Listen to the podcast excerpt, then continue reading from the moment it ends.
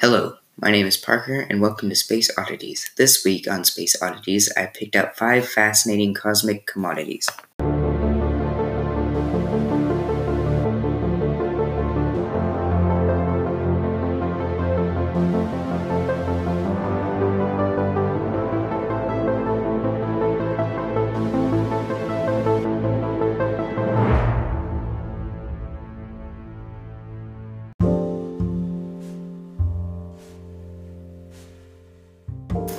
Did you know that 80% of matter isn't really there, and a teaspoon of a neutron star would weigh a billion pounds on Earth?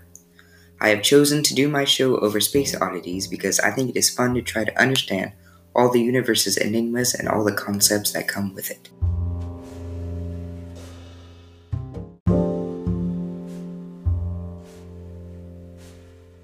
The first intergalactic entity would put a shame to any household vacuum. It is so powerful that light itself cannot escape it. Remember, light travels at 299,792,458 meters per second. Of course, I am speaking of a black hole. So, what is a black hole?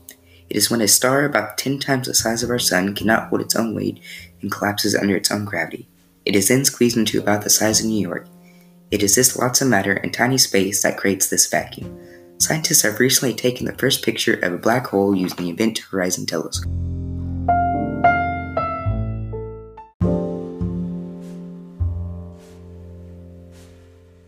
Our next solar space object is so heavy that even Superman couldn't pick it up. There's a certain type of star that is so heavy a teaspoon of it on Earth would weigh a billion tons. These stars are called neutron stars. They formed much like a black hole. After giant stars have died in a supernova, the core is condensed into a super dense and much smaller star. Even though it is super dense, it's not dense enough to form a black hole. Why it's so heavy is that the pressure causes the protons and electrons to be squeezed together into neutrons and what remains is 90% neutrons, hence the name neutron star.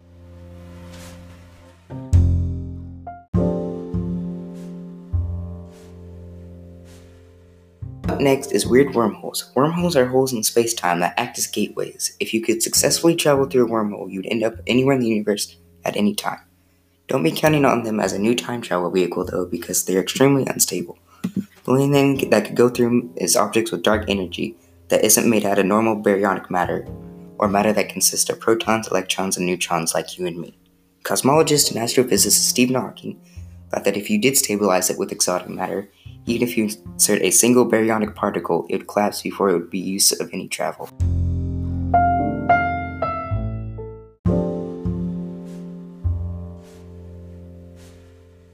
This next fact might surprise you. Did you know that there are five states of matter? You know about solid, liquid, and gas, and maybe plasma, but there is another phase called Bose-Einstein condensate, or BEC. BEC is caused when atoms have no energy and are close to absolute zero. The atoms then fuse together into one big conglomerate atom.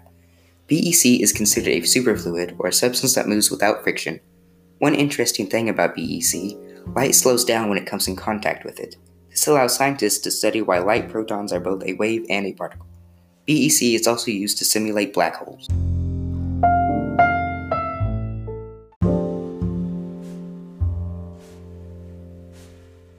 I have saved what I believe is most interesting for last dark matter.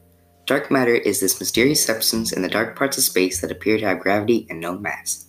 Dark matter makes up 80% of all matter. What dark matter does is it adds gravity to galaxies and other entities, making them spin faster, which makes it harder for scientists to make measurements. We now know that galaxies can have dark matter halos where dark matter completely surrounds the outer rim of a galaxy. Besides dark matter, there's also dark energy, Einstein first came up with dark matter when he released his general relativity and named it lambda after a Greek capital letter. It acted as a stabilizer for the universe so it didn't collapse, and when Hubble found out that the universe was expanding, it was no longer needed. Dark energy was later resurrected when scientists were trying to figure out how the universe would end. Scientists found out that the universe would expand infinitely, but in order to do that, there would have to be a lot more mass energy than thought. The missing mass energy is dark energy. We now know that dark energy makes up 68% of mass energy. This brings us to the end of our discussion. I hope you enjoyed hearing about those curious cosmic creations. Thank you for listening. The fascinating facts you just learned are from the following sources NASA.gov, Live Science, Scientific American, and Space.com. I would also like to thank FreeStockMusic.com for allowing me to use Curiosity by Alexander Nakarada as my intro and outro music. Thank you again for listening and see you next week on Space Oddity.